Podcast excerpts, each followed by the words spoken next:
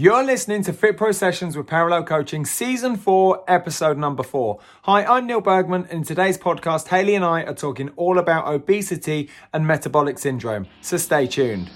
Hi, I'm Neil Bergman. And I'm Haley Bergman. Over the last 10 years, we've helped thousands of fitness professionals to get qualified, learn with simplicity, and coach clients with confidence. We're the first to say that learning and being a fit pro doesn't have to be hard work, and that with the right structure, support, and resources, you can become a confident and knowledgeable fitness professional that is dedicated to more. So, how do you learn, qualify, and kickstart as a fit pro? This is the Fit Pro Sessions podcast with Parallel Coaching. Today, we're talking about obesity and metabolic syndrome. It's an absolute deep dive into these two conditions that are absolutely interlinked. so it's all driven but together. First, I'm going to apologise for my croaky. Uh, right now, hoarse it's, voice. It's, it's not good. too bad. It's not but too you bad. Wait, I bet by the end you.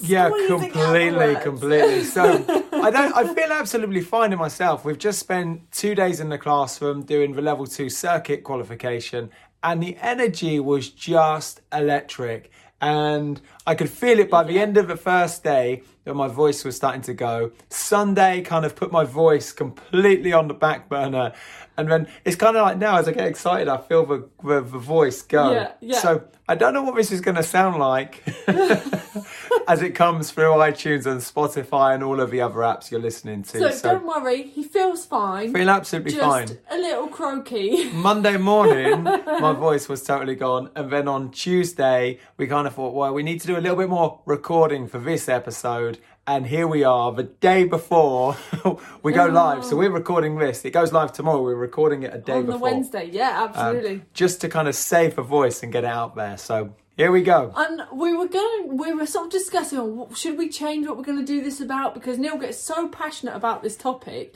that we were like, well, should we change it Completely. so it's not one that Neil like feels like he really needs to get passionate about? But we stuck with it. So Completely. we are talking about metabolic conditions, um, in particular obesity and the metabolic syndrome, which might be a new word for you or new phrase. So we were going to put um, type 1 and type 2 diabetes into this one as well and talk about insulin resistance. But we thought, let's make this season one episode longer.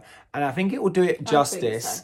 Uh, because we're going to make reference to it today, but next week we're going to jump into type 1 and type 2 diabetes. And insulin resistance Completely. in much more detail. And I think then Yeah. these two episodes back to back really do complement each other. Now, whilst I'm all up for going into like a 90 minute or two hour session here, I think it's just, it'll just do it justice by spending more time on obesity. Oh, and actually, as we've been planning through this, there's so many golden nuggets in today that I can't wait to share with you. Completely. So, uh, For me, I think this topic really, I've just loved working with clients that are overweight and obese. And, you know, I was really fortunate enough as well, um, you know, just over a decade ago now, to be one of the first co writers of the Yes. Level 4 Obesity um, and Diabetes qualification. Yeah. So, kind of being in that early stage of guiding that syllabus and understanding, you know, how is a Fit Pro going to work and what should they or shouldn't they be doing in the capacity of working with uh, kind of a multidisciplinary team, working with an not just exercise referral, but working with a client under the bracket of kind of exercise referral.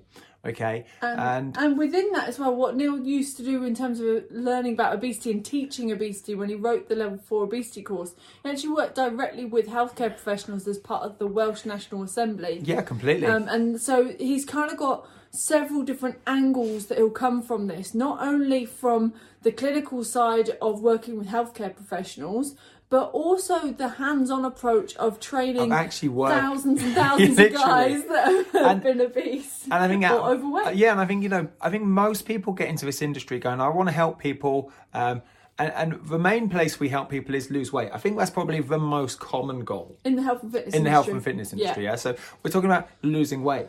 I think there needs to be, a, a, in my opinion, a lot more value and consideration placed on well, why is that weight there in the first place?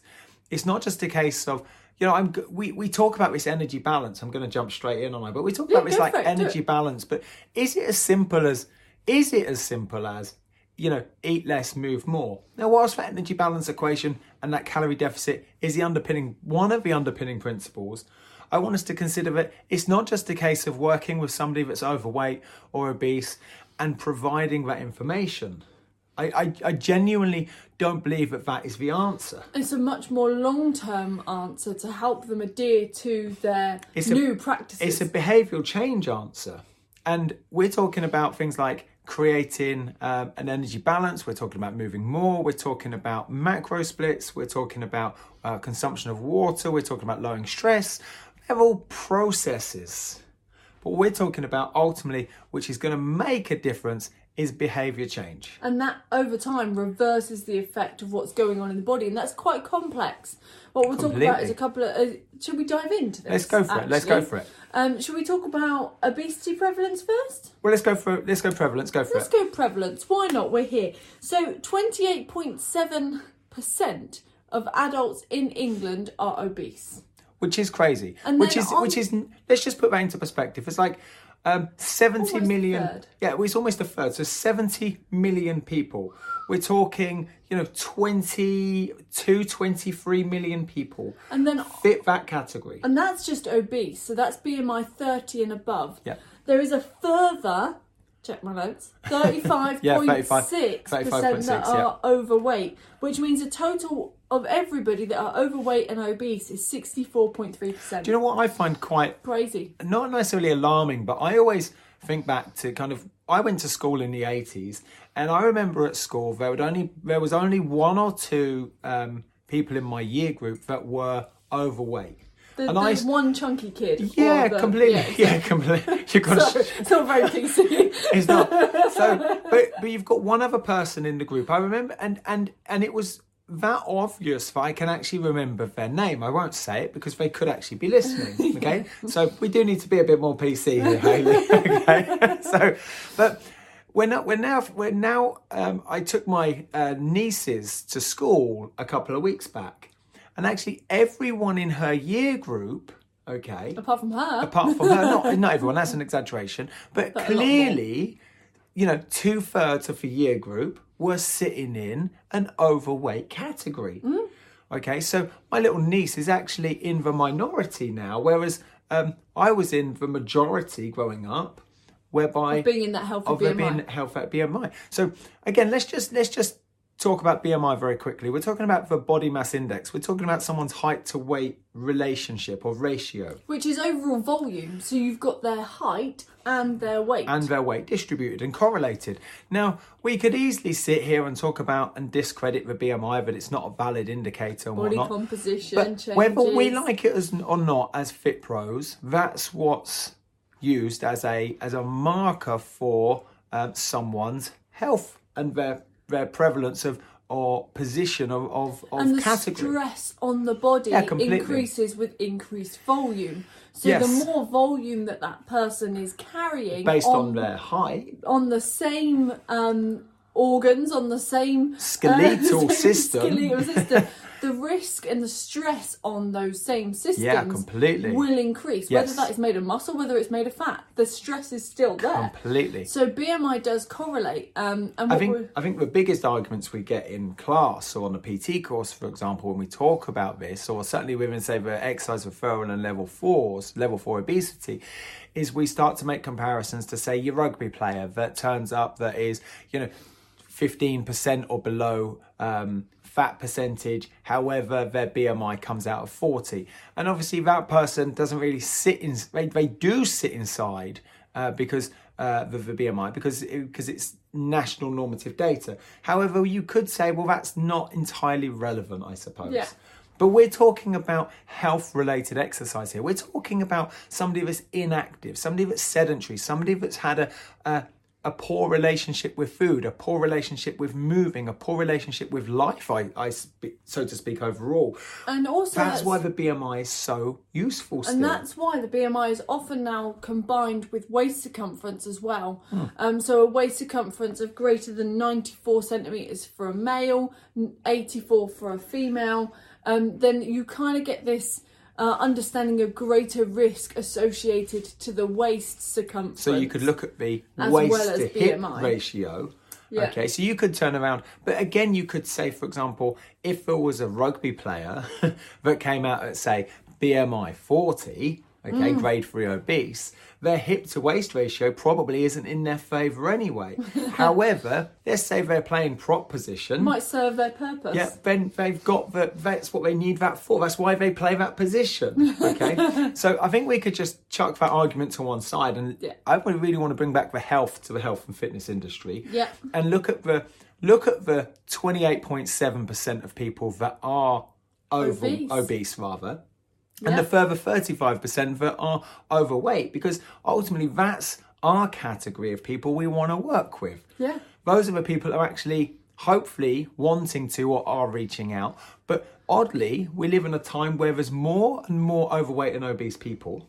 Mm. Yet we've got a time where we've got plentiful supply More of and more gyms more and more gyms more and more diets More and more recipe books. more and more you know so many approaches to tackling this yet the problem's only getting worse Yeah. so again it comes down to a behavior change issue of why aren't these people in this position Mm. a reaching out in the first place or be ready willing and open to to tackling this Yeah. why you know we're talking about basically six well would it be 45 46 million people potentially walking around in society completely and unknowingly um, at risk. at risk in an overweight or obese position believing to not have a problem Yeah.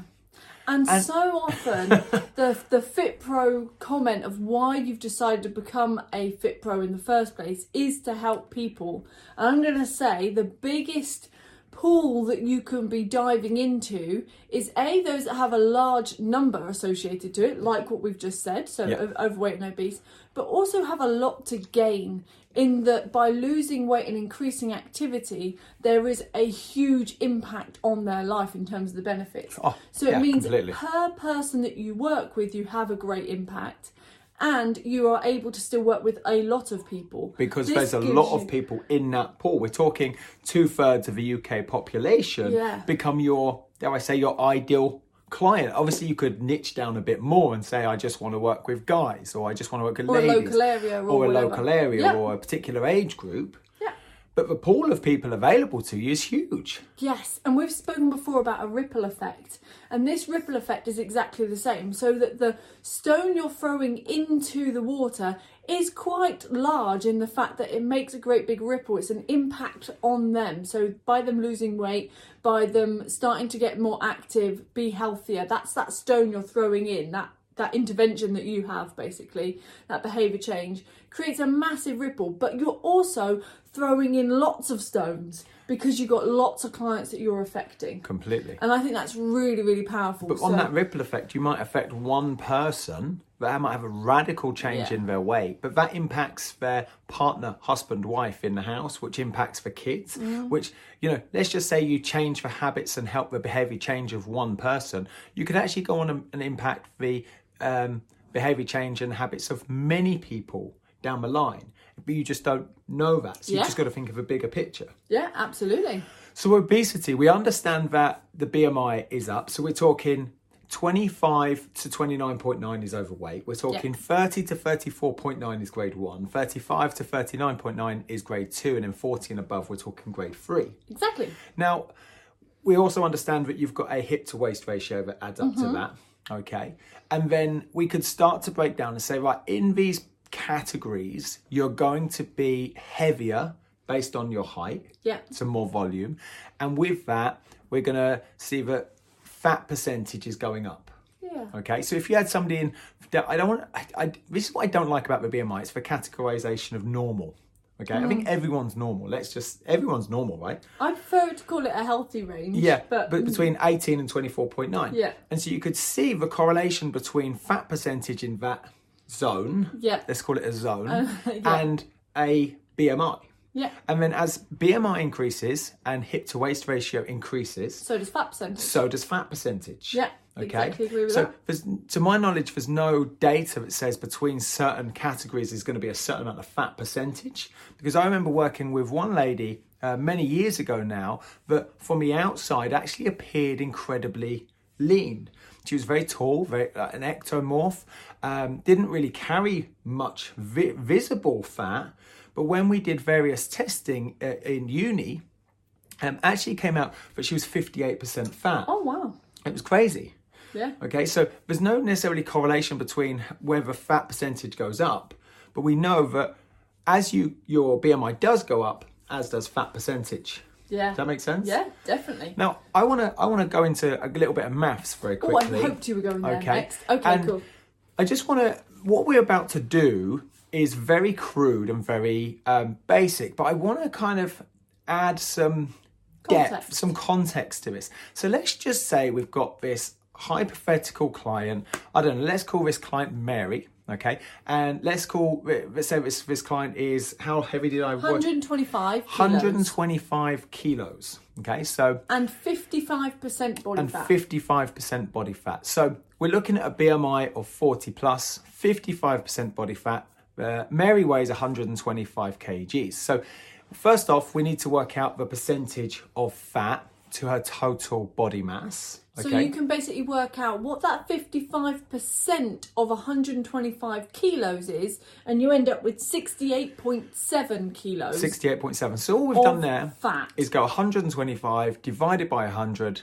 Okay, that puts us into one. Uh, 1%. 1%. Then we're going to times it by 55 and we get 60 8.7. 68.7 kgs of Mary's body weight, okay, is, Is fat, fat. mass. The rest is lean mass. so we know that 1 kg is 2.2 pounds. So we Yeah. go 68.7 times 2.2.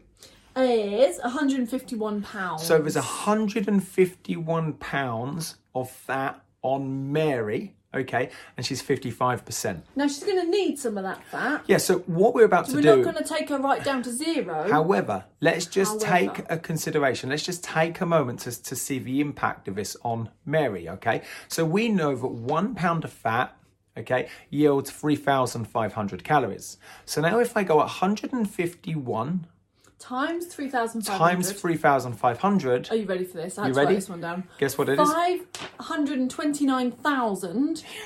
529,375 So calories. almost 530,000 calories Yeah. are stored inside that fat mass. Now that's a very um, it's a large amount of energy storage. That's a large amount of energy storage, which effectively is what fat is. It's a, it's a, it's a storage of energy. Yeah. Okay. Now then, we want to kind of see kind how of long hard- it would take. Yeah. So obviously, you're never ever going to take a client to zero percent body fat. But what I wanted to do was to add some context, because a lot of people, I think, in today's world, are after a, a transformation overnight. Okay, we're after we got you know fast gratification. You know, I can pick up the phone right now. I'm recording this, and by the end of this recording, in a, in 20 minutes or whatever, I could have a Domino's pizza to my house. Ooh, I shall could- we? Yeah, maybe.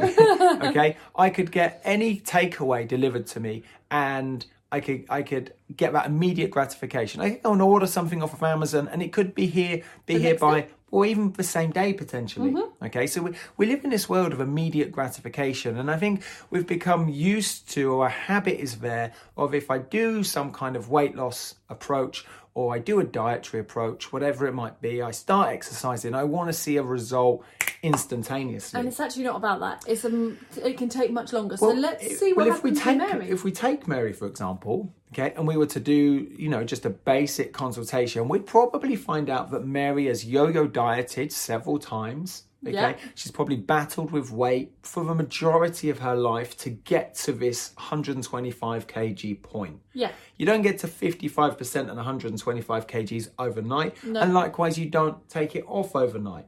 So we're at 151 pounds or 530,000 calories stored. Yes. Okay. So if, If, Mary had a 400 calorie deficit every day, so 400 that's calories. still quite a bit. So we're talking about that could And be I don't from mean I mean from her maintenance. I Yeah. don't mean from what she's consuming, which she's clearly consuming higher than yeah, because to get to that because point. if you this did is from her maintenance. Cool. So one of the tools I could use would be like a lifetime weight predictor chart, and I could look at significant times or years with with Mary and plot her weight, and we would probably see if we had time along the bottom and weight uh, uh, uh, going up, we'd probably see that weight was going up almost year on year on. Yeah, okay. absolutely, So yeah. we could clearly say that Mary is sitting in somewhat of a surplus. Some days or weeks might be maintenance, or she might be in a good place and and and is actually in a deficit. But on the whole, across the year, She's probably on probably a in a surplus. So actually, we're talking about a 400 calorie deficit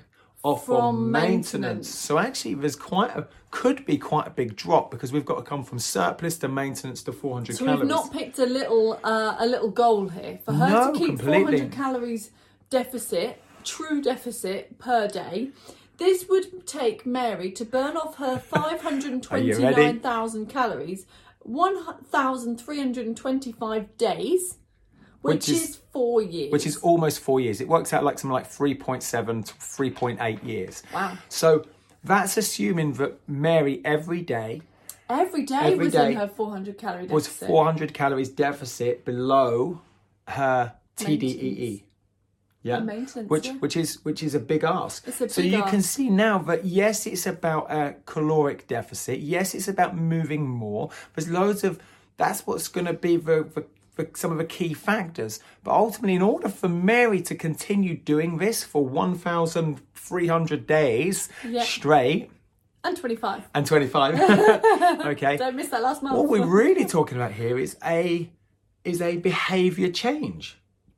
and Is also, an accountability program. And throughout that, this will change as she goes through. So as her weight starts to drop, we then have to recalculate and Yeah, find completely. where her new BM, uh, her new TDEE maintenance is, and then from there drop down her 400 calories. So, this is still we- super hypothetical, but so. oh, massively but hypothetical. so interesting to see how long it could take. I think the message and it shows the message is it took a long time to put this weight on and it's going to take a long time potentially to take this Well, off. Mary could quite happily say that she achieved it over four years or so, probably of of accumulative eating. Oh, I'm, I'm going to I'm going to say it'd be way more than four Yeah. years. From my from my knowledge of working with literally hundreds and hundreds of clients. It's not overnight. It's not overnight, and it's not an overnight transformation. So you might you might package up a six week or an eight week or a twelve week plan, and I think in that eight weeks, it you would or twelve weeks, Mary's probably going to drop more than.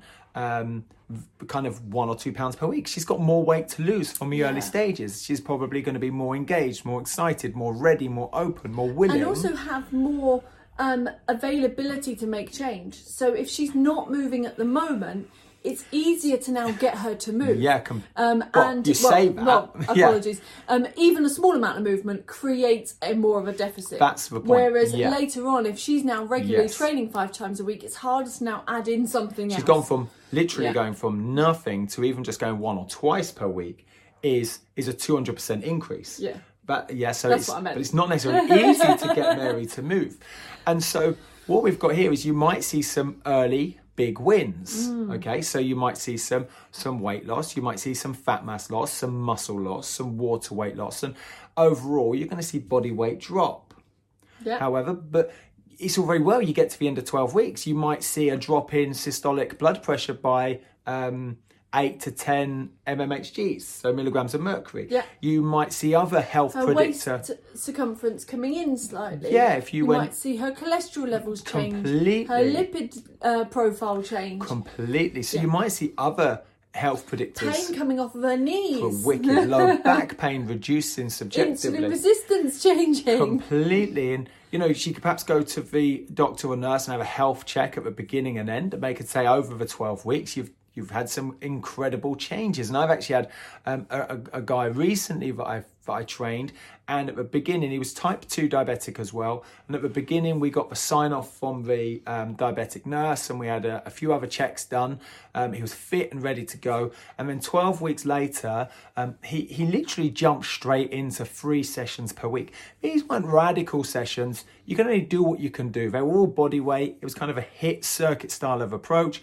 But the beauty of what i love about body weight is you move at your pace. So you could have one person in a circuit going hell for leather, the other person doing the same um, exercises, but obviously appropriate to their range of movement, their intensities and whatnot. Number of reps, speed. Exactly. Yeah, exactly. That's not what this is about, I suppose, this particular session. But ultimately, 12 weeks later, this guy went back and the, the diabetic nurse literally said, I've never seen this level of action before. And uh, so many of his, his health predictor markers had radically improved to the point some of his medication had started to change within 12 weeks, which was a massive boost for this guy because he was under the impression that he would on, it would only get worse. Yeah. And he'd been told by other healthcare professionals that um, you know expect this dosage to go up but Mm. for the and it had gone up historically that was one of the catalysts to, to reach out to me in the first place but 12 weeks on some of his medication was coming down now he gets this kind of renewed energy to go at it again for another 8 to 12 weeks and he's continuing along that path It's fantastic, isn't it? The other thing I love about this is it shows the need for a different goal, a, a shorter goal. So if I turned around to Mary and said, Mm-hmm. Four years, come on then, let's go. You're going to be. like, after a week, she's like, God, this deficit is killing me. Like, it's really hard work. Um, I'm then saying, I want four years of this. Um, Monday to Sunday. It's quite hard to stay focused. Completely. Um, and can feel a bit grueling. Um, whereas chunking it down into a smaller goal, you can still see great Yes. results inside a smaller four week, eight week, 12 week, 16 week program, which means that the client can be excited and celebrate that and know that they're moving in the right direction. Now, with that, I think this leads really nicely on to there was a study done in 2007, okay, and it had lots of, um, I suppose, sponsors of this study, but it was very influential and it was called a foresight report. And there's various other parts, there's hundreds of studies that went into this and various names associated to it. However, one of the things that came out of this was what was classed as a foresight map. As in looking forward. Looking, looking foresight. forward. So I'm just going to grab this up on So the um, foresight map screen shows here. all the different possible causes of obesity. completely and literally thousands tens of thousands of starting points were um, associated to what starts someone's obesity journey so i'm just going to read off screen in front of me as, as kind of a, a, a cue so we had um, food production the whole everything to do with food so how it was produced the, the macros the changes over time in terms of it becoming more processed, even down to how uh, food production being more easy to access, like we said about Deliveroo earlier. And there Yeah. was hundreds of studies that that that that correlated that someone's obesity journey would be to do with food, uh, food production and food consumption, which is a given, I suppose. Yes. Okay. Probably one of the first things you might have thought of was food related. The next one, which I think most people would look at, would be activity. So again, the activity environment of Of the of the environment and of the individual. Yeah. So you, the environment might be that we don't really cycle or walk to work anymore. Yeah. But that we actually drive or we sit on the tube or whatever. But then the other side, of, but then the other side to that is you could say, well, actually, the road network isn't very good for cycling, therefore that's why I don't cycle. Hmm. So it was look, you know, looked at all perspectives of this. It wasn't a case of I don't cycle to work. It was actually, well, we could look at the council structure and local council authority and say, well, the road network isn't suitable for cycling. That's why Yeah. I don't. So it came at it from all angles. The next one was the individual psychology. Yes. So the what's going on between the right ear and the left ear, and I think this is a they're all fundamental. Obviously, that's what came out of it. this one's so unquantifiable in my mind. Like, there's so many different aspects of individual psychology that could influence why somebody would end up accumulating more fat on their body. Completely. Uh, why someone doesn't buy a bike? Why someone believes that the, the, the roads aren't safe? Why Or somebody? believes that obesity is the norm and that that's okay. There's no problem with it. Yeah, and it could be a whole host of things. It could be something. Some maybe they've experienced something, some kind of trauma, some kind. Maybe it's just been a deep-rooted belief in the fact that you know there's so many possible start points, and that's what this study came out with. So we won't go into them all, but. We also had social influence and biology. biology as well. and individual activity. So yeah. when you look at the foresight map, you can type this into Google and you can actually see all the possible start points of why someone started out their obesity journey or where they could have started. And you'll see that there's this plethora of studies and starting points, and it's no one journey is ever the same. And I think that's what I really want to highlight is whilst we sit here and we can say that energy balance is key and moving more is key. The very fact that someone's starting point could be in any one. Now, I could have I could have a hundred clients, and all hundred clients could be starting off in a different place. Yeah. Which why it comes back to it's a behavioural change um, process. Absolutely, it's so important with behaviour change. And actually, when you look at the foresight map, what I just look at all the lines that go in between all the different possible things, and you'll realise how many millions of different um, Combination, combinations. That's the word. Um, to be able to understand what the cause might be. Completely. So we can't assume that the reason why Mary is 125 kilos and 55 percent is because she eats too much. It, it, it- you know. What's what- the cause of that? What's that? the cause of that? Completely. And how does that relate to her socially, or her psychology, or her activity, or her or genetics her or her biology? completely Absolutely. um, and and all the other external people associated to her journey Yeah. okay i do think that a, a person needs to take ownership and responsibility definitely however that's part of our job as a fitness professional a health and fitness professional to help them become accountable to themselves and in the early stages it's about having some external accountability to have a wingman on their side and say I- i've got you here I've got the education, I've got the knowledge. Let me part that on you, steady, slowly by slowly. Okay, a little bit becomes a lot, and over time, you will be able to have this internal ownership, accountability to do the work. And I think also part of that as being a health and fitness professional is that being able to consult with them and dive deeper into why they've got to And the you've- position they're you've in. teed up a treat it's because- not a. Uh, it's not. Don't judge a Yeah. book by the cover. That that's one problem for everyone. Completely, completely. So you've What tee you've up? teed up really nicely Didn't because know I it would segued that one for you. Thank you very much. So, what I love about this is you could say, well, actually, a lot of my education is going to be about moving more, getting my knee up, which is, you know, don't get me wrong, I am all over that, and I think it's it's one of the highest values we should be heading towards. Certainly, getting someone's um, non-exercise activity up, so more steps, for example. Um, and, and, and be, getting them more active in the gym. However, don't underestimate the power of what I call head sessions.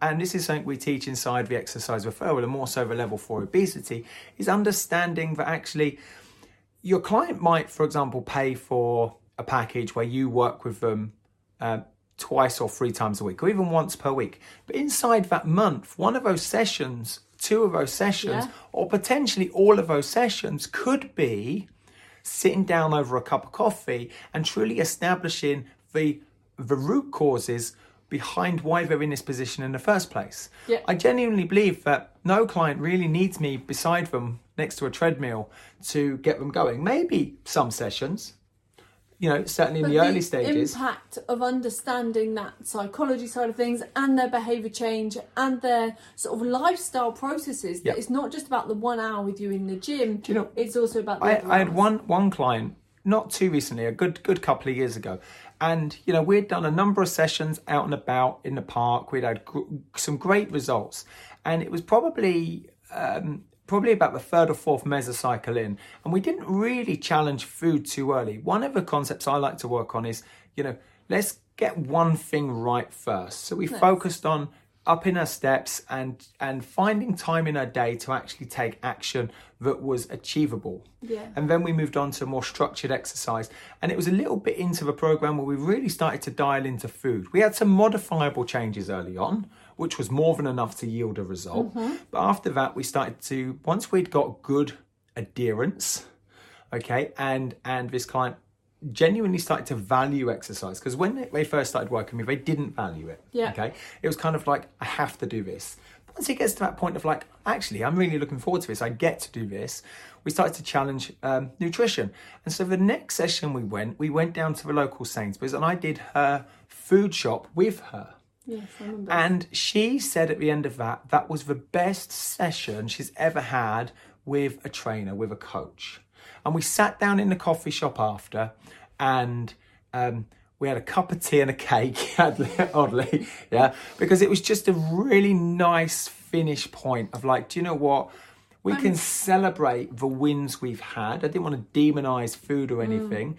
And why can't we have a cake to celebrate? I remember why. I um, remember when you came out of this, you said that she was actually really embarrassed to start off with. That she'd gone through this many years of her life She was 67 years old. without ever understanding Standing. how to and do a food she shop. literally she literally sat in the coffee shop okay I'm, I'm actually getting like really emotional actually like goosebumps because she literally sat there and pretty much cried that she'd learnt so much and she didn't realize how to structure her weekly shop how to structure her food how to get a plan in place and that was a mindset session. Mm. It had nothing to do with fizz, nothing to do with NEAT in the grand scheme of things. Not really anything about calories. And nothing just really. about preparation. It was about preparation. It was life skills. It was um, the mindset behind um, shopping. It was the mindset of where do you start in the shop.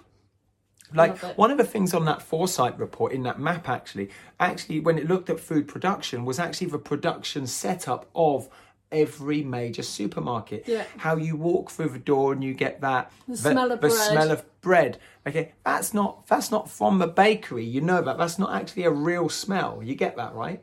Okay, it's there to to to seed and plant um, emotional attachments to certain places.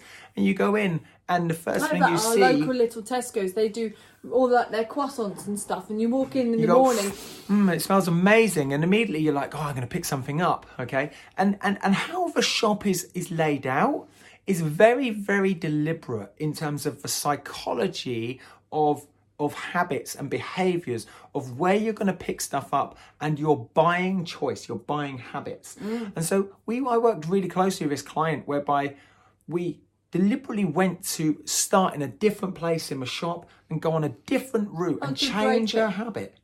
And she absolutely loved it. And it was easy for her after that, dare I say, it was easy for her to immediately challenge the way she shopped, which immediately challenged what was in her basket. Does it also change the way she does other things? Which- Well, it immediately challenged the way where she put her shopping away. We even looked at where she put her food away at home Nice. because that again had emotional attachments to certain places with regards to where her grandchildren would come over and eat Oh, for sweets. for sweets and whatnot. but there's lots of things I can do, tactics I can do, which back up behaviour change, which is the principle here. Yeah, Okay. lovely. Does that okay, that's awesome. That's Cool. fantastic. I want to sort of go across to metabolic syndrome now. Cool. Now, metabolic syndrome includes everything we've already said about obesity. It includes obesity. It's actually a cluster of conditions, and that's obesity, diabetes, and hypertension. Now, diabetes we're going to talk about in more detail next week, and we spoke about hypertension on season four, episode two. Yes. Um, so there's already a lot there. But what metabolic syndrome is, is it's essentially if you show three or more of these specific factors. so there's five factors that make up metabolic syndrome. And if you show three or more of those, then you're diagnosed as having metabolic So the syndrome. first one- Oh, one more thing. Yeah. Before we go there, um, one in four people in the UK have it. One in four people, which is, you know, again, backs up the the, obesity numbers Very similar to the obesity numbers and the hypertension numbers. completely. There's no And, and, coincidence and, there. and, and also you you could look at it and say, well, actually, somebody that's BMI 40 plus, the likelihood of them having metabolic syndrome or other comorbidities associated goes up. But that's not to say that somebody that's say BMI 31 doesn't have, excuse me, doesn't have this. Yeah. Okay, Yeah. it's not just associated with higher numbers. Yeah. So the first one of metabolic syndrome is is obesity, and we could we could start to categorize obesity a little bit as well. So first off, we could look at central obesity. Yeah, which So- is around the waist. which is around the abdomen. And then within that, you would be really looking at visceral obesity. So we're talking about um, fat that is stored on the visceral, Yeah. okay, in the abdominal uh, around the digestive system. and that's what's key here is fat that's stored on the midsection, on the abdomen, on the, in that cavity is really close to your liver, your pancreas, your digestive system. And one of the things that, you know, we won't go into great detail here, but one of the things that alarms me most about this fat here is it's got a plentiful supply of blood. Yes. The capillarization infiltrates the blood, uh, in, in the fat rather, and, and it's got a plentiful supply. Now that So it's really easy to get those fatty deposits into, the bloodstream, the bloodstream, which then leads on to having high levels of triglycerides in hi- the blood. which is another uh, precursor, It's one of the factors. one of the that we said factors, which is Yeah. high triglycerides. And that actually leads to atherosclerosis, which we know links to hypertension, which we were talking about. Atherosclerosis is the previously. buildup of, of fatty plaque deposits on the um, artery walls, which scars the artery walls and builds up. And obviously, blood's flowing downstream, down through the arteries. And as these fatty deposits build up and flow downstream, they can clog up, which could lead to a heart attack or stroke. Okay. Exactly that. So, with that, you've also got um, a lowering of HDLs as well. Yes, so they've got less HDLs in their blood lipid profile, basically, so that they're. Um, when we talked about hypercholesterolemia in season four, episode two, um, we were talking about that profile and understanding that HDLs um, are stimulated when we are more active, Yeah. but they're also the the ones responsible for cleaning up our arteries, essentially. Yeah, completely. So if they've not got many HDLs, that's going to compound the fact that this um, fatty deposits are laying down in the arteries. Completely. And then the fifth and final one is um, looking at blood glucose levels. Oh yes, so insulin resistant, and also we didn't say blood pressure. and blood pressure completely, which we said. So just to recap those five, first off, we're looking at um, obesity. Then we're looking at um, fasting blood glucose, so insulin resistance. Then we're looking at blood pressure. Then we're looking at um, High high triglycerides. tri- triglycerides and low HDLs. yes. Okay, so those are the five kind of precursors for metabolic syndrome. Now, I want to go back to obesity because I, I feel like we rushed it. And I said about central obesity, I said about All um, different types of fat. visceral uh, fat. I also want to talk about, and I talked about the abdominal uh, obesity, so around that midsection. Now, the next thing I want to talk about is ectopic fat, which I've kind of already mentioned, but I want to give you that name. So, Yeah. ectopic fat is fat that is outside of the adipose site, adipose tissue. So normal adipose tissue we would relate to say subcutaneous fat. Like you know when you do a skin fold test Yes. on somebody, you're like, well that's their fat in their subcutaneous, Subcutaneous. adipose tissue. You've got adipose tissue, which is made up of adipocytes, and that's where we deposit and store fat. We hoard fat, okay, and that's uh, a fat storage. That's there for um, energy, Energy, That's insulation. insulation, protection, um, and within that you've then got ectopic fat. So this is fat outside of So it's not in the adipocytes anymore. This is outside of the adipocytes, and it means it's inside other types of tissues. So it could be inside the liver, inside the muscle, inside um, the uh, around the heart. So these ectopic fat storage can cause massive um, implications down the down the line, and that's because. The fat isn't supposed to be stored around the heart. It's not supposed to be stored. you're going to have liver. some fat around feet. You are going to have But fat. large amounts of this can cause point. huge problems. Completely, completely. Um, which could change the many functions of the organ that it's attached to. Yeah. Okay. Can lead to organ failure. Could lead to organ failure. So, for example, you you got um, a non-fatty alcoholic um, li- um, liver disease. Yeah. Okay. When you look at somebody that's um, overweight and obese and has got large amounts of fat around the liver, it's the same amount of fat that somebody would say been a chronic alcoholic all their yeah, life. non-alcoholic fatty, Fatty liver liver. There you go. I got my got my words out. I can feel my voice. You're like, I think I've got the right words. Completely, my order. voice came out. The words came out the wrong way Yeah, around, but we got there in the end. And so, the functionality of these organs is actually um, hindered by the amount of uh, fat around them. I mean, we're going to talk about um, diabetes next year, next next year, next week. Got a long time off. We've yeah, completely. Um, it is next week, um, and and we're talking about we're, we're going to see fat accumulating around the pancreas. And, starting to see problems with kidneys and Completely. and how thing organs can start to deteriorate. completely over time. And we'll also talk about that in relation to insulin resistance, which is one of the metabolic syndromes. Yes. Uh, in terms of how we can recognise insulin and blood glucose levels in the blood. Completely. Yeah. So- um, essentially, yeah. So they're the different types of fat to be aware of. So now you can see that if your client loses weight, fat in particular, um, and they start to become more active, these little risk factors we said for metabolic syndrome start to decrease, which Yes. means that they have a massive compounding effect. Now, the dangers with metabolic syndrome is that if they have all three conditions that it's associated to, yeah, exactly. Um, not the three factors, but Yes. three conditions. Conditions. So obesity, diabetes, and hypertension. If they've got those that they're associated to, their risk of coronary heart disease, stroke, Stroke. um, uh, uh, type two diabetes, all of that goes up. So Yeah. all the complications that go with that, heart attack. All of those different complications increase on their risk. There's two things I want to. There's a few things I want to talk about, I suppose. But the first thing is, w- this is a health-related goal, and it's really hard to feel that Mm. you're making progress because you can't. The client can't necessarily see. They can see the number on the blood pressure machine coming down, All the but it- scales. and obviously they're going to feel maybe less out of breath walking up the stairs. They might get better quality sleep. They might be able to pinpoint two or three areas.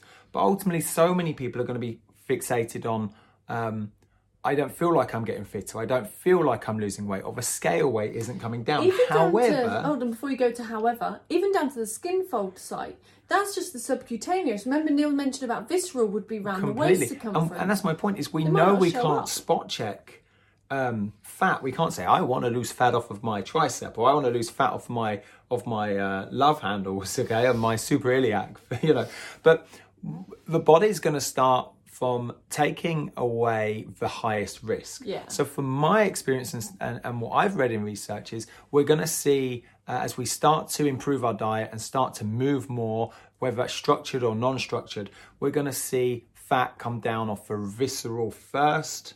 Okay, off of the higher risk areas. So Yeah. at the end of four, eight weeks, the client could be like, it doesn't feel like I've made much progress. However, when you look at the health predictor side of things, um, they could be making radical process. but I think that changes. is actually why some people fall off the rails as well. Yeah. Because they're after.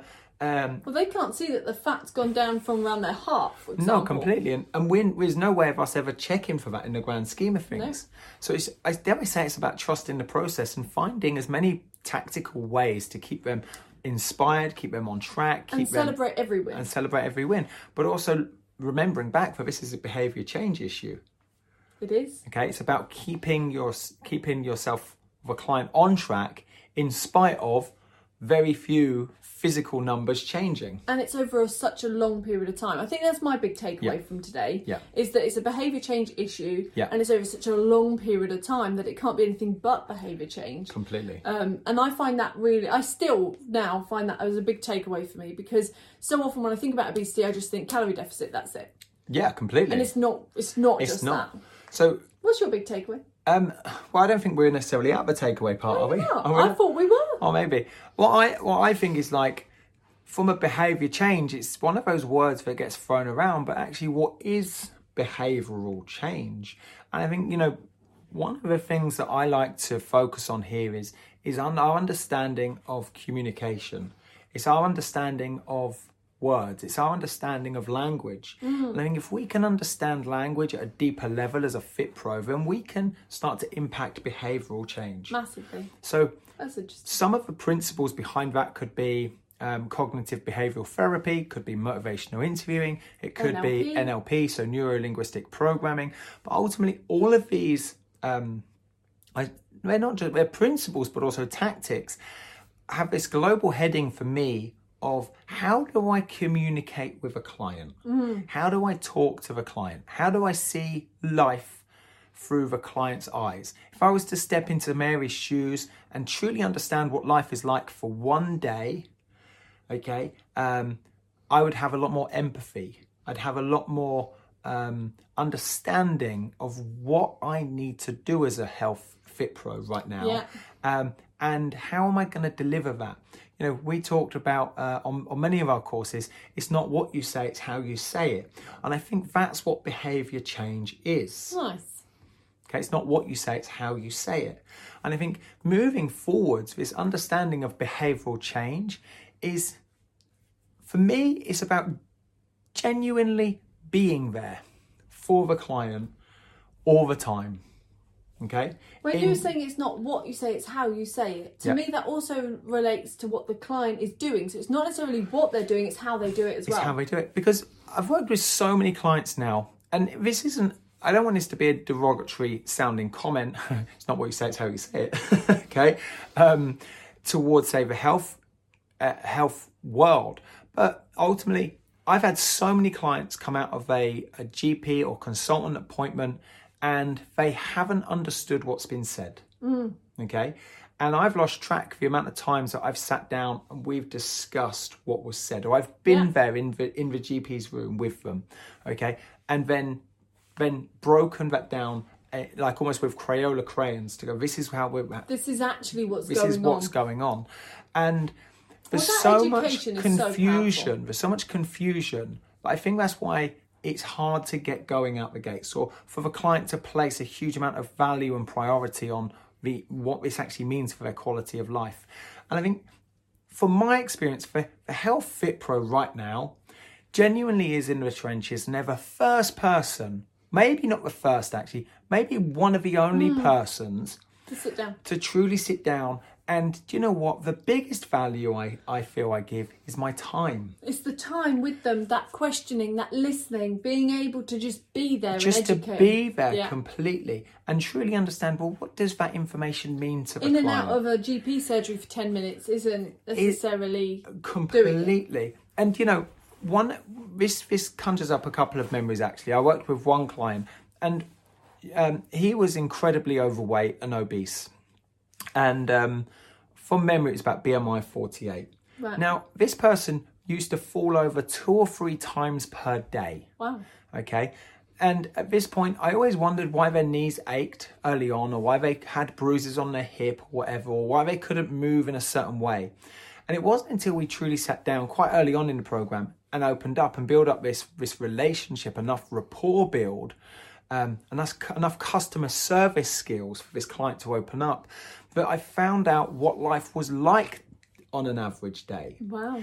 and it was it's so eye-opening to consider that someone that's overweight obese bmi 35 40 plus will fall over daily. Well i don't fall over around the house. I can't really remember the last time i fell over other than like acting like a kid and running up the stairs like chasing you or something or running around with uh, the nieces or whatever Yeah.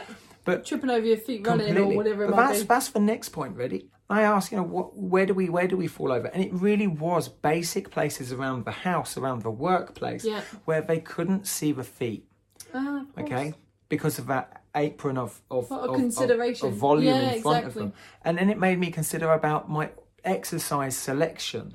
Now it cons- made me consider about my um, training systems Well, and my down work you know, to rest say, ratios. Uh, feet hip width apart, facing forwards. They probably can't even see that well, yeah, completely. Like to know that that's Yeah, the case. so I had some really, I'm going to say quite tough love questions. And I, I, I said to this client, I remember I said, when was the last time you actually saw your feet?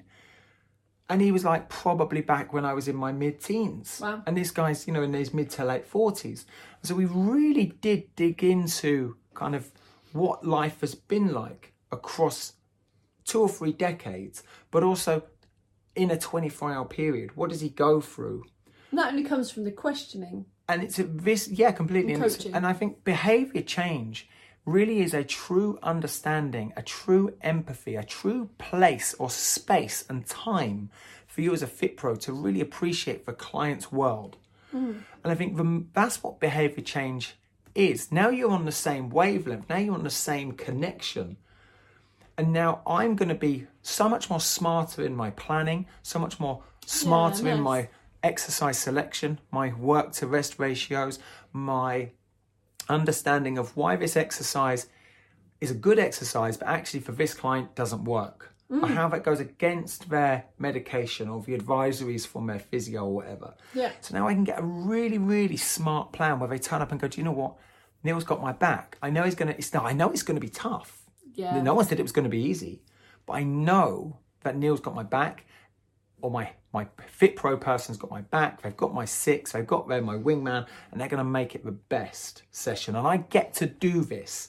And they genuinely deep down know they look forward to it because of that. You're their wingman, you're there. as opposed to There's no seeing judgment. yeah like the zero judgment. And i think that's what we talk about being client centered The other thing that came up for me when you were saying that is feels like i've just waffled and rambled No, I love it. It's really good because it was nice hearing about your client as well. Um, but the other thing that came up for me is that understanding of when they're obese, the other risks that have come out of this, the the risk factors that have all fallen into place means it's actually a very serious condition. Whereas so often people go, well, they're just a little bit overweight. I'll work with them anyway. I'll work with them in the same way as everyone else. And actually, that's not the case because Yeah. the risk is so much higher. mean- like you said, in terms of falling over, seeing their feet, it's not just those types of things. It's also what's going on inside that we can't see. Completely. And that's not just saying that that's somebody that's on the higher end of a BMI spectrum. I've worked with so many people, BMI low to mid 30s, BMI 30, 30, to 31, 34. point- 32. Yeah, that have so many other quality of life implications throughout their day that perhaps they're not even aware of. Mm. And I've helped them articulate that, or they've not even told their, their, their closest loved ones for a whole host of reasons. Yeah. And, you know, I think, you know, one, I mean, like I've got another client, uh, not, not again, not too recently, but what we did was we actually helped change the layout of some of the places they fall around the house. Oh, so we understood that actually they fall in the hallway, they fell just coming out of the kitchen, and there was one place upstairs they fell. And then I kind of thought, well, hold on a minute, if we're falling over in these three locations a lot, okay, what could they hurt themselves on as they fall? Yeah. And do they have access to somebody to help them up? Nice. And in all three of these places that this client fell, the answer was yes, they could have easily banged their head. Mm-hmm. There was easily places to hurt their their hip Over and some their tiles knees. and things, yeah. Um, but also there was no access to say a mobile phone or getting some help. And um, on one instance, this this poor lady had fallen over just as she was waving goodbye to her husband at work, and waited there until he got back some nine ten hours later. Oh, wow.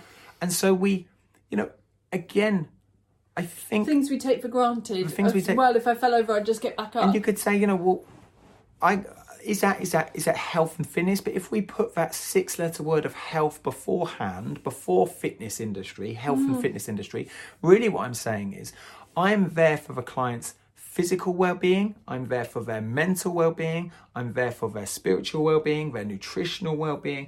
Therefore, I'm a coach. I'm not a personal trainer. I'm mm. here to coach for client. Now, if this client falls over a lot, they're less likely to turn up to my physical sessions. If this person person's in pain, they're more likely to to binge eat, to, to feel better, or whatever th- their reasoning is. If this person does fall over a lot, they might break their knee. Now they're out the game for good. It's up to me as the health and fit pro to look at their health first. to oversee the whole thing Yeah. and coach them and say, how do I help you turn up three, four, five times a week? How do I get you on board that you feel I get to do this? I don't have to do this. yeah. I mean, it's so powerful. completely. And Uh, and Fantastic. and I think over the, the global heading, certainly for the more higher risk, is how do I improve your quality of life? Because now this person falls over and they can pull themselves back up just by a simple layout design of their house. And also, the other problems about being there on the floor all day, apart from sort of the humiliation of needing to go to the toilet and things like that, Yeah. but also they've not Loads now of- consumed any food for the day. So, what's the knock on effect of how that affects? What, they're not drunk any water all day. What's the knock on effect? Yes. If somebody is larger and they find it hard getting up and down um, from their office desk, they might not get up to then go and have a walk around at lunch or to get food or to get drink, Yeah. in which case they might just binge out in the evening. Completely. There is so many more knock on effects than we might first think about. And I think that only comes from a coaching perspective and that behaviour change focus to put that health first. Um, I think really. I know we're, we're, we're this is going to be quite a long episode, but I'm okay with this. I think there just needs to be a, a, a short discussion on maybe exercise and medication as well. Okay, yeah. Okay, so let's take a client that is overweight and obese. Okay, we can't make the assumption that they could squat or they could lunge. Yes. Um, but first of all, it's the mechanical differences, Yeah. even in walking gait. So if you um, next time you're out and about and you are looking around and you see somebody that is obese and quite obviously obese, have a look at how they move. Instead of this forward locomotion from the hips and and the normal sort of rotation from the spine that goes with that for contralateral movement, you'll see more of a rolling and a rocking motion where they're having to shift the weight from one foot to the So, other. so walking they're is sagittal. unstable. So walking is sagittal. Yeah. Yeah. If you watch somebody that, or look at somebody that's, and, and, and actually, what we used to do on the on the physical uh, level for attendance days is actually we used to have a an obesity um, Uh, yeah, um, fat, fat suit. suit. So that, that weighed um, an additional 40 kgs, and it was a big volume, and it was a massive eye opener to wear these suits. Um, So um, than behind closed doors and truly analyze human movement. Because because sagittal walking, it well, it's walking, it's sagittal, and yes, you are going to get elements of transverse and frontal in any muscle we we, we train. absolutely. We can't assume that just because the adductors are duct, the adductors still go through transverse and have an impact on the hip. The adductors can still go through frontal and have an impact on the hip. However, if you watch somebody walk that's BMI 45, for example, you're going to see that they really have to utilize you see this frontal and side. transverse planes Yeah. to move forwards. Yeah.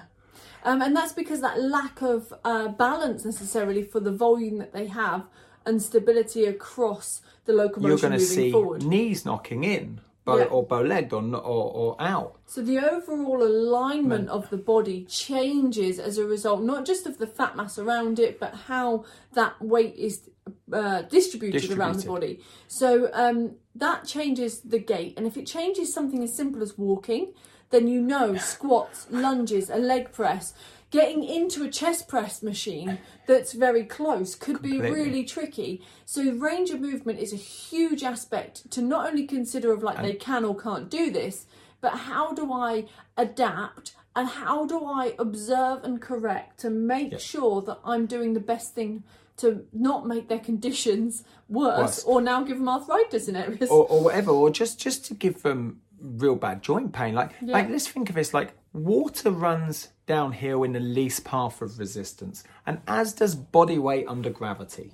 Okay, so the body is going to find positions that, that offer the least path of resistance. Yeah. So this skeletal system for this six foot two guy um, in a in a healthy BMI range, let's just say is 85 kg. Yeah. Now let's take this same guy that's BMI 40, for example, and weighs in at 140 kgs, some 50 kgs more than their than their than their lean counterpart is handling. yeah, Okay, so now r- gravity is now forcing this additional 50 kgs down and it's finding the least path of resistance. So you're going to see a whole cascade from the foot to the top, tip of the head and the shoulders, from the shoulders and head down to the tip of the feet change. So you're going to see from the feet up, you might see a difference in their uh, foot. You might see a difference in um, knee. the, the the flat feet. You might see a difference in external rotation from the ankle, external rotation from the knee, external rotation from the hip, a wider stance. You're going to see maybe an anterior tilt of the pelvis, which cascades all the way up the spine, um, maybe into a, a hunched position. You're going to Traction of the see shoulders, yeah, protraction of the shoulders the chin poking, the chin forwards. poking forward. You're going to see tighter muscles in the neck, and all because of the weight of the fat distribution around them, pulling them into this position. And so we really need to be mindful. Yes, we want to challenge them from a postural perspective. We want to get them moving. We know we've got to get their heart rate up. But at the same point, we want to be selecting exercises that actually encourage good movement, hmm. great, good posture towards that.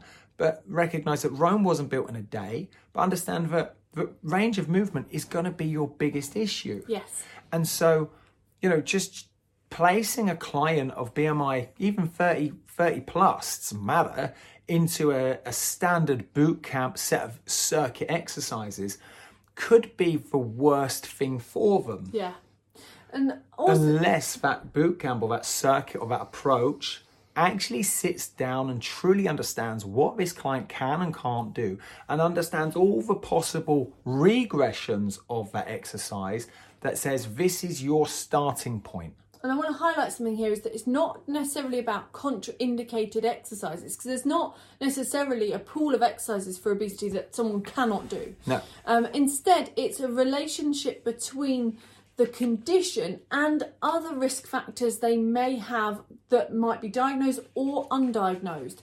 We know that if they are obese, they are more likely to have hypertension. We know that if they're obese, they're more likely to be at risk of heart attack and stroke. Yeah. And all the other uh, issues with insulin resistance and triglycerides, all of these different problems. So start to- stressful isometric positions, So the or things things that we overhead, put in or place- change in planes of movement, or change in um, postural hypertension, whereby you're going from standing, seated, lying quickly, Yeah. a, a PHA circuit.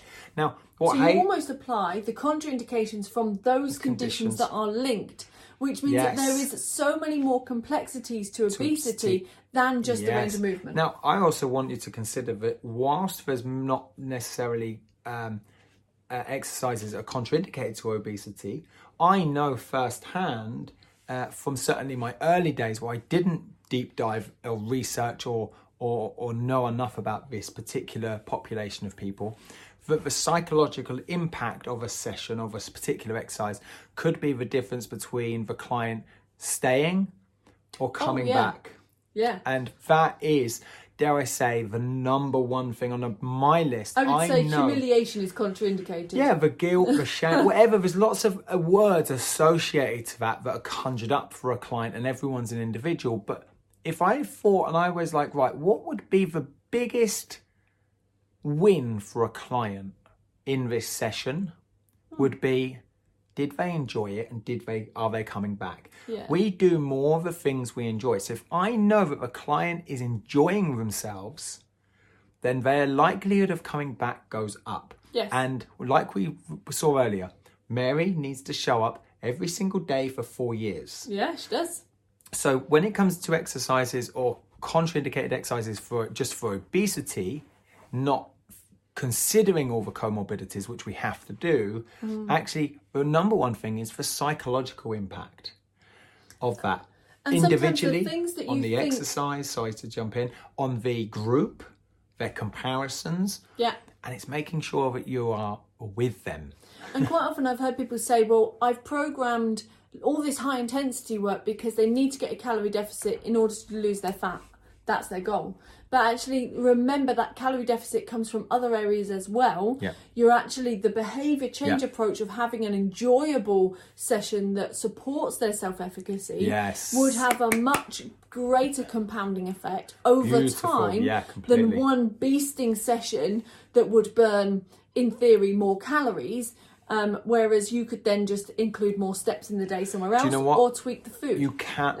uh, I've had I've had not just far more beasting. client successes. Yeah. Okay, whereby we focused on NEAT Mm. and we focused on modifiable changes to someone's diet. rather was- than that beasting. In Well, not even just session. beasting, but just dare I say, just structured exercise. To to be honest, Yeah. there was far more wins uh, across a longer period of time. But the biggest win was they got more active quickly over time, Mm-hmm. which did reduce their weight, which improved their self efficacy, their self confidence, and in time joined in in other circuit or other approaches um, a whole body approach in the gym or out in the park.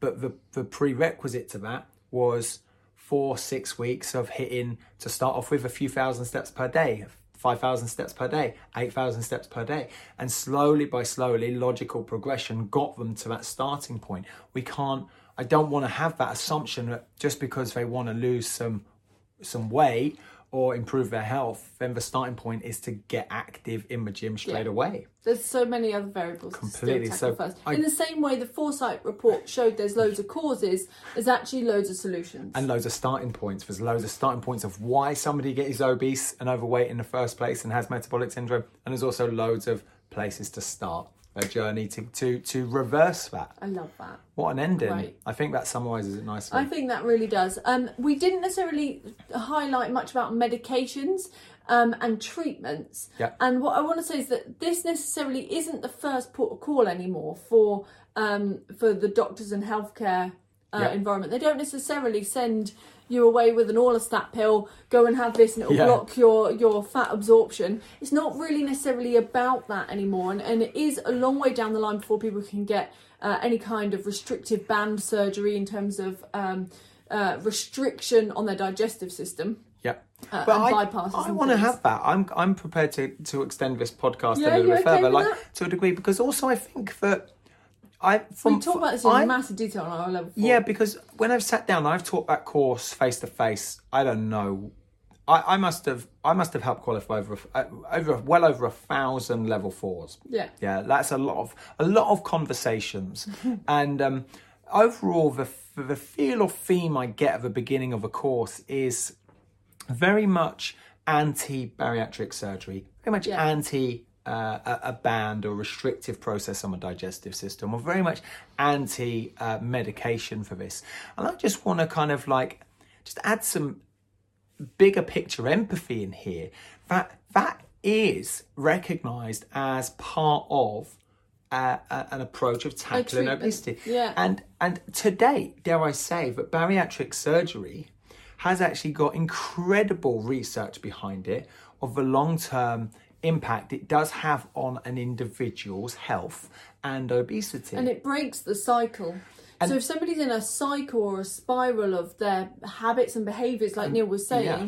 then it can be very difficult. and to somebody doesn't get there through paying and going overnight. you know what I mean? There's a lot of processes Mm. Oh, well, uh, doesn't and get to steps operation to get then. there Yeah. to, to qualify for that. So I, I want to, I don't want to stay here too long, but I also just want to add that actually that is part of of the pro a process of of tackling this major issue, which dare I say, you know, in amongst a COVID nineteen pandemic, I'd also say we do have an uh, an epidemic of obesity. It's a it's an ever growing issue on a global scale, and I don't think it gets the the the awareness that so many other conditions have, um, and it deserves it. It really does. Yeah. Because I, I think that obesity is the catalyst of many other conditions, as we've seen: stroke, heart attack. Um, hyper um, Hypertension. hypertension, hyper uh, cholesterolemia, Yeah. and those types of things. So they're the catalyst to so many other low back pain, mental health, you name it, it's there. Like for me, obesity is if I had all of the conditions, I would see obesity in the middle, and I could see a not necessarily a cause and effect on all of them, but I could certainly see relationships with all of them. It's yeah, if I if I put, yeah, for example, um, I don't know, uh, hypercholesterolemia in the middle, I wouldn't necessarily see all the others. Does that make sense? Yeah, if I put arthritis in the middle, I wouldn't necessarily see all the others. And I think again that comes back to what I said about earlier is that so many times obesity is seen as something that oh it's okay they're just a little bit overweight they don't Yeah. actually have any other risks. or the bariatric surgery. That was the easier option out. And I, But- I have worked with people with a band, and I've worked with people that have had surgery. And I'm telling you now, that is not the easiest option. I'm going to say, like straight up, I'm going to say that's one of the hardest options. One of the hardest options to to to get to that point and then to get on an operating table knowing that there is a risk of death in this based on starting point and the risks associated with surgery that's not easy decisions to mm. make and it's about again behavior change to get there behavior change of getting through that surgery and behavioral change to coach and hold someone accountable After that. after that to do the work Which is why it's something we focus on in the level four obesity and diabetes. So becoming an obesity specialist follows the exercise referral path really Completely. nicely. But at that point, you learn about what that really means in terms of gastric. Um, uh, bariatric surgery, but gastric balloons, gastric bypasses, how that then relates in with medications, but what you can and can't do with somebody after that point. Yeah. And I will I will say that it's not something to be playing at if you're brand new as a fit pro and don't have hold on Yeah. and don't have that knowledge of the exercise referral and uh, level four obesity because there's so many intricacies and things to consider. completely and whilst yeah I risks. build on that like whilst it appears that we're doing good um, we don't have a full picture of truly the, the skill set the toolbox the health and fitness professional has a toolbox as far as i see. And you know every there's lots of tools in this. So the, these advanced specialisms allow you to put extra tools in your toolbox to go ah that's that's how i build this level of empathy. Those are the world-class questions i'm going to ask. This is how i'm going to support the client. This is how i'm going to hold them accountable. And that's when the tactics come out. Yeah. but you first you must have a principle which is the tool itself. Exactly. Cool. I think we've we've we kind of touched on so many. I'm impressed with your voice. It's it's held out quite well. It's held out quite well. It's held out quite well. Um, and I think we really wrap up there. So, what I would love to hear is, Is- what your big takeaway is from this. So, there is a lot of information. It felt in like we could keep talking and talking. I know, but we could. We've done a, a full qualification on this, Yes. so you could talk for days and days about Which it. I have. which we don't need to do right now. No, um, so, um, what I- I, want to hear is your takeaways. What is your big takeaway from today? What's the one thing you're going to take